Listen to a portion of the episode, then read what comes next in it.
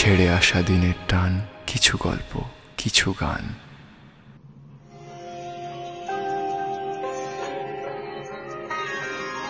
শিশিরে শিশিরে, শারদ আকাশে ভোরে রাগ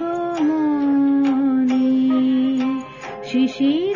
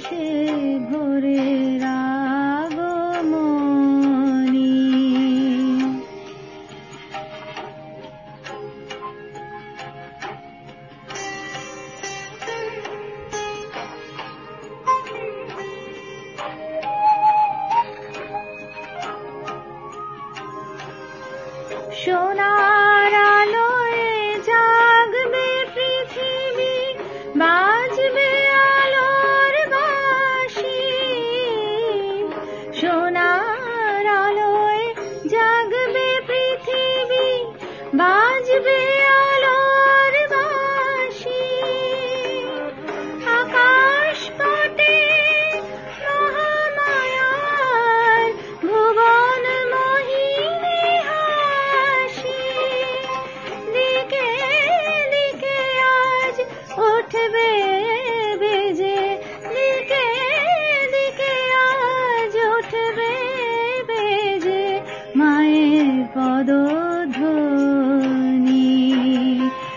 she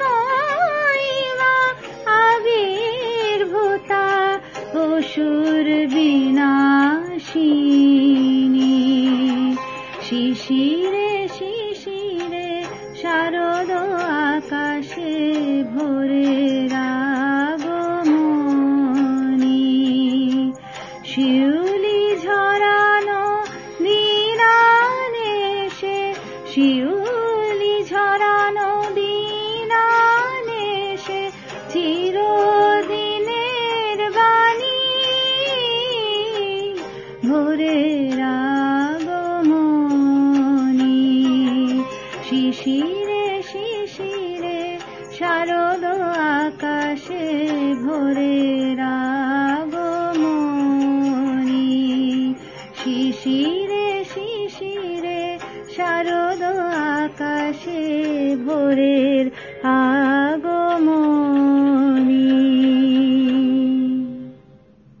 স্টকহোমবাসী, সম্পূর্ণা চক্রবর্তীর সুমধুর কণ্ঠে মায়ের আগমনে প্রকৃতিসজ্জার রূপ অনুভব করলেন নিশ্চয়ই। আর সময় নেই, সবার ব্যস্ততা তুঙ্গে।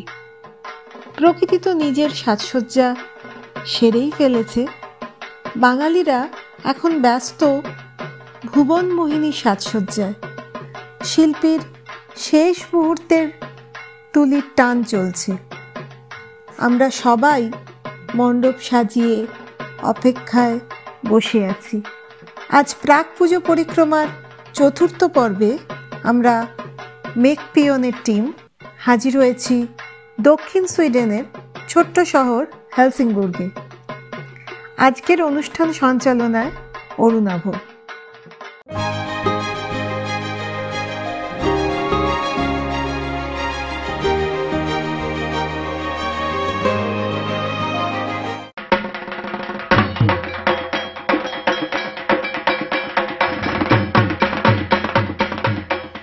নমস্কার বন্ধুরা। রেডিও মেকপিয়নে স্বাগত। আমি দক্ষিণ সুইডেনের একটি ছোট্ট শহর হেলসেনবুক শহরের বাসিন্দা, অরুণাভ। পটভূমিতে ঢাকের শব্দ থেকে আমার মনে হয় আপনারা আজকের বিষয়ে অনুমান করেছেন। হ্যাঁ পুজো। বাংলার সবচেয়ে বড় উৎসব দুর্গাপুজো আমাদের মাতৃভূমি থেকে কয়েক হাজার মাইল দূরে বছরের এই সময় আমরা সবাই শরতের নীল আকাশ, শিউলির সুবাস এবং দুর্গাপুজোর উৎসবের মেজাজ মিস করি। কিন্তু না, আর নয়। গত পাঁচ বছর ধরে হেলসিনবর্গে স্থানীয় বাঙালি সম্প্রদায় দুর্গাপুজো উপভোগ করছেন। এছাড়াও বাঙালি সম্প্রদায়ের বাইরের অনেক মানুষ প্রতি বছর এই উৎসবে যোগ দেন। আজ আমার সাথে কয়েকজন বন্ধু আছেন, ঋষি, রিমি, দেবপ্রিয় এবং ছোট্ট বন্ধু অত্রি। সবাইকে স্বাগত। ঋষি, তুমি এখানে দুর্গাপুজোয় সক্রিয়ভাবে জড়িত আছো সেই দু হাজার সতেরো সাল থেকে। কেন এই উদ্যোগ? নমস্কার, অরুণাভ এবং রেডিও মেকপিয়নের শ্রোতা বন্ধুরা। আমাদের এই ইনিশিয়েটিভটা দু সতেরো সালে নেওয়া হয়েছিল। তার আগে এখানকার লোকজন যারা দুর্গাপুজো মিস করতে চায় না, তারা কোপেন কোপেনহেগেনে যেত পুজো দেখতে। কিন্তু নিজের শহরে বসে সবাই মিলে শুরু থেকে শেষ অবধি একটা দুর্গাপুজোর আয়োজন করা, এই ব্যাপারটা তারা মিস করতো। তো তাই যখন দু হাজার সতেরো সালে আমরা ঠিক করি যে একটা পুজো করব এবং এই হুজুগটা ছাড়ি বাজারে, তখন দেখলাম সবাই স্বতঃস্ফূর্তভাবে এগিয়ে আসছে। কিন্তু পুজো করব বলেই তো পুজো করা যায় না। তার একটা বিরাট বাজেট তার প্ল্যানিং হল কী হবে ফুড দশকর্মা পুজোর, তারপরে সবথেকে বড় কথা প্রতিমার খরচ কোথা থেকে আসবে, সেসব নিয়ে আমরা বেশ চিন্তায় ছিলাম। তো লাকিলি কিছু আমাদের এখানকার ফ্যামিলি প্রতিমাটা স্পন্সর করতে রাজি হয়ে গেল। মালমোর বাংলাদেশি কমিউনিটি বলল, আমরা ঢাক দিয়ে দেবো। তো এইভাবে বিভিন্ন জিনিসপত্র যে যা আমাদের প্রবলেমগুলো ছিল, দেখলাম আস্তে আস্তে মা কৃপায় শর্ট আউট হয়ে গেল এবং টাকারও জোগাড় হয়ে গেল ঠিকঠাকভাবে। আর কলকাতা থেকে প্লেনে চেপে, আমাদের দুর্গা ঠাকুর চলে এলেন। আর আমরা খুব জাঁকজমক হয়ে দুর্গাপুজোটা করলাম এখানে। তো আমরা মোটামুটি যত লোক আসবে এক্সপেক্ট করেছিলাম তার প্রায় দ্বিগুণ লোক এসে বুঝিয়ে দিয়ে গেল যে আমাদের এই প্রচেষ্টাটা সফল হয়েছে। এই পুজোর বিশেষত্ব কি?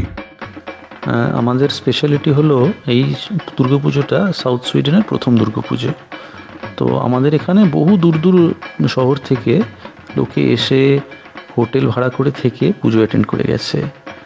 আর দ্বিতীয়ত হচ্ছে যে আমাদের পুজোর বেশিরভাগ আয়োজকই বাঙালি হলেও অনেক অবাঙালি শুরু থেকে আমাদের এই পুজোটাতে ইনভলভ থেকেছে এবং নানাভাবে সাহায্য করেছে তারা। আর আমাদের উদ্দেশ্যও ছিল সবাইকে নিয়ে একসাথে পুজোটা করার। সে অবাঙালি হোক, সুইডিশি হোক কি বাংলাদেশি হোক সবাইকে নিয়ে আমরা হই হই করব, আনন্দ করব, সেটাই আমাদের উদ্দেশ্য ছিল এবং যেটাতে আমরা এখন অবধি বেশ সফল। ধন্যবাদ ঋষি। রিমিও প্রথম থেকেই এখানে। সে একজন গায়িকা এবং প্রতি বছর বিভিন্ন সাংস্কৃতিক অনুষ্ঠানও পরিচালনা করে। রিমি, পুজোকে ঘিরে তোমরা কোন ধরনের সাংস্কৃতিক কাজ করো? নমস্কার, আমার নাম রিমি। এই হেলসিংবর্গের দুর্গা পুজোয় from the very first year আমি খুব অ্যাক্টিভলি ইনভলভ আছি। তো আমি বলব যে কালচারাল প্রোগ্রাম আমাদের দুর্গা পুজোয় one of the main attractions আমাদের এখানে তো উইকেন্ডে দুর্গা পুজো হয়। তো দুদিন ধরেই আমাদের প্রচুর কালচারাল পারফরমেন্সেস থাকে, নানান রকমের কালচারাল পারফরমেন্সেস থাকে। We have musical performances which include vocal and instrumental আমাদের ডান্স পারফরমেন্সেস থাকে ড্রামা থাকে উই হ্যাভ ফ্যাশন শো আর আমাদের কালচারাল প্রোগ্রামে নানান এজ গ্রুপের লোকজন পার্টিসিপেট করে। আমরা আমাদের দিক থেকে চেষ্টা করি যে আমাদের বাচ্চাদের ইয়াঙ্গার জেনারেশনকে একটু মোটিভেট করার এনকারেজ করার, যাতে ওরা বেশি বেশি করে পার্টিসিপেট করে। যাতে ওরা জানতে পারে যে how culturally rich we are আরও একটা জিনিস যে বাঙালি হিসেবে আমাদের তো সব সময় একটা চেষ্টা থাকে বাংলা কালচারটাকে শোকেস করার। কিন্তু যেহেতু আমাদের এই পুজোতে প্রচুর নন বেঙ্গলিজ খুব অ্যাক্টিভলি পার্টিসিপেট করে তো সেই জন্য আমরা পারফরমেন্সেসকে শুধুমাত্র বাংলা কালচারে লিমিট করে রাখি না। আরও একটা জিনিস বলব যে লাস্ট দু বছর ধরে আমরা তো খুবই একটা টাফ সিচুয়েশনের থ্রু দিয়ে যাচ্ছি বিকজ অফ দিস প্যান্ডেমিক তাও ফর্চুনেটলি আমাদের লাস্ট বছরেও দুর্গাপুজো হয়েছে, এই বছরেও দুর্গাপুজো হচ্ছে। কিন্তু নানান রকম রেস্ট্রিকশনসের জন্যে লাইভ পারফরমেন্সেস পসিবল হয়নি। কিন্তু অনেক ডিজিটাল পারফরমেন্সেস হয়েছে আগের বছর। এই বছরও আমাদের ভার্চুয়াল পারফরমেন্সেসই হচ্ছে। আশা করছি যে আগের বছরের মতন এই বছরের পারফরমেন্সেসও খুব ভালো হবে, দুর্গাপুজো খুব ভালোভাবে কাটবে। Wish you all a very happy and safe Durga Puja. ধন্যবাদ, রিমি। আমাদের ছোট্ট বন্ধু অত্রিকে আমার পরবর্তী প্রশ্ন। অত্রি, তুমি এবং তোমার বন্ধুরা এখানে পুজোতে কেমন মজা করো? আমাদের এখানে দুর্গা পুজো খুব ভালো লাগে। এই দিনগুলো শুধু খেলা আর কোনো পড়াশুনো নয়। আমাদের ড্রয়িং কম্পিটিশন আর কালচারাল অ্যাক্টিভিটিসও থাকে, যেগুলো করতে আমাদের খুব ভালো লাগে। আমি কিবোর্ড বাজাই, প্রত্যেক বছর একটা কিছু বাজিয়ে থাকি আমি। আমার এমনিতেই খেতে ভালো লাগে। আর এই দিনগুলো খেতে আরোই ভালো লাগে। যেহেতু লাঞ্চ আর ডিনারটা সব কিছুই দুর্গা পুজোর হলেই হয় আমার বন্ধুদের সাথে। কলকাতার পুজোর থেকে এখানকার পুজো কতটা আলাদা? হ্যাঁ কলকাতার পুজোতে নিশ্চয়ই অনেক বড় করে হয় কিন্তু এখানের পুজোটা অনেক ঘরোয়া লাগে আমার। ধন্যবাদ অত্রি। আমার পরবর্তী প্রশ্নে এগিয়ে যাই। দেবপ্রিয়, আমরা সবাই গত দু বছর ধরে কোভিড নাইন্টিনের সমস্যাটি জানি। পুজোর সমাবেশের সময় কী ধরনের সতর্কতা তোমরা অবলম্বন করো? কোভিডের সময় দুর্গাপুজোর আয়োজন নিয়ে কিছু অনিশ্চয়তার সৃষ্টি হয়েছিল। হেলসিংবর্গের দুর্গাপুজোতে প্রায় দুশো থেকে তিনশো লোকের জনসমাগম হয়। কোভিডের কারণে সুইডেনে পঞ্চাশ জনের বেশি লোকজনকে পাবলিক গ্যাদারিংয়ের অনুমতি পাওয়া যায়নি। আমরা তাই দর্শনার্থীদের বিভিন্ন স্লটে ডিস্ট্রিবিউট করে দিয়েছিলাম। দিনে দুটি ও রাত্রে দুটি স্লট। আর প্রতি স্লটের মধ্যে পুরো হল স্যানিটাইজেশনও করা হয়েছিল। সোশ্যাল ডিস্টেন্সিং মেনে পরিকল্পনা মতো দূরত্ব বজায় রেখে সিঁদুর খেলা ও অঞ্জলির ব্যবস্থাও রাখা হয়েছিল। আমাদের সাথে যোগ দেওয়ার জন্য সবাইকে ধন্যবাদ। আপনাদের সবাইকে দুর্গাপুজোর অনেক অনেক শুভেচ্ছা। নমস্কার।